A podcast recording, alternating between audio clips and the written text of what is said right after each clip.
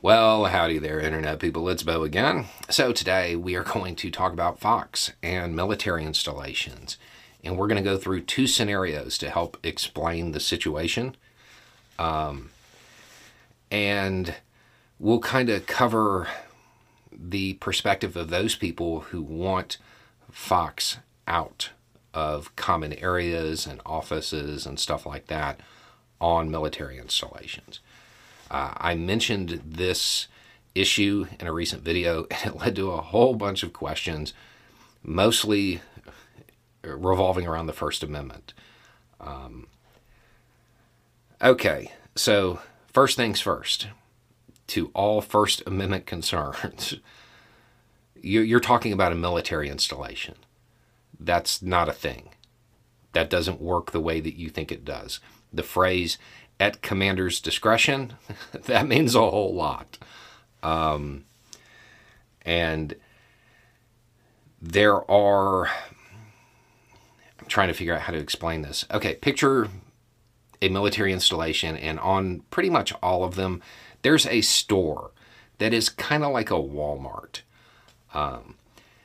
The food courts in those areas, they have TVs. And it was a couple of years ago that the management of the stores kind of sent out a memo saying, yeah, stop with the cable news because it's just too divisive. This is a thing that has been going on for years.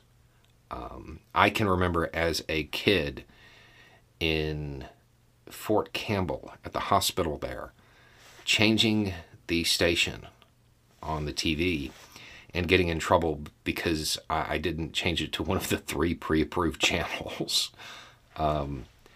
It's a thing.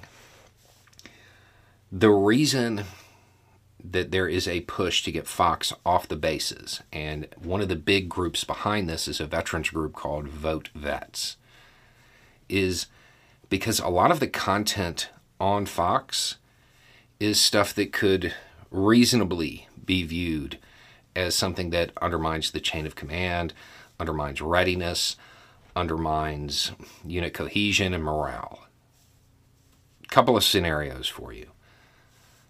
I want you to picture a division commander, and she walks out, gets on the stage, she's addressing her troops, and she says, the Secretary of Defense is a woke, weak loser who is just not up to the task of getting us ready to fight China.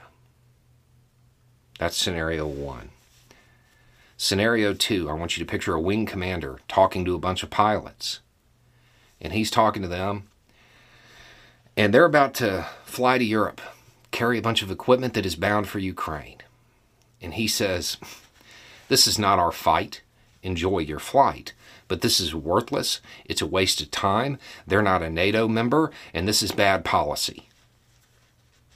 The question I have about these scenarios is, do you think that their separation papers would arrive before or after they left the parade field or the airfield?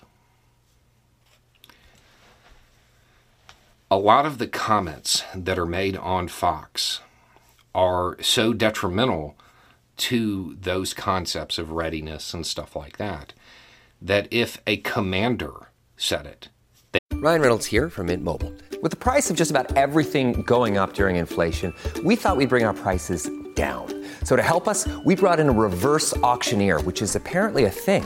Mint Mobile Unlimited Premium Wireless. How to get 30, 30, how to get 30, how to get 20, 20, 20, how to get 20, 20, how to get 15, 15, 15, 15, just $15 a month? Sold! Give it a try at mintmobile.com/switch.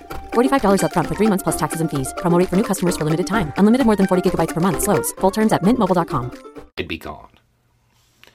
So it has created a situation in which U.S. taxpayers are paying to undermine readiness. So there's a big push to get Fox off the bases. That's what it's about. Anyway, it's just a thought. Y'all have a good day.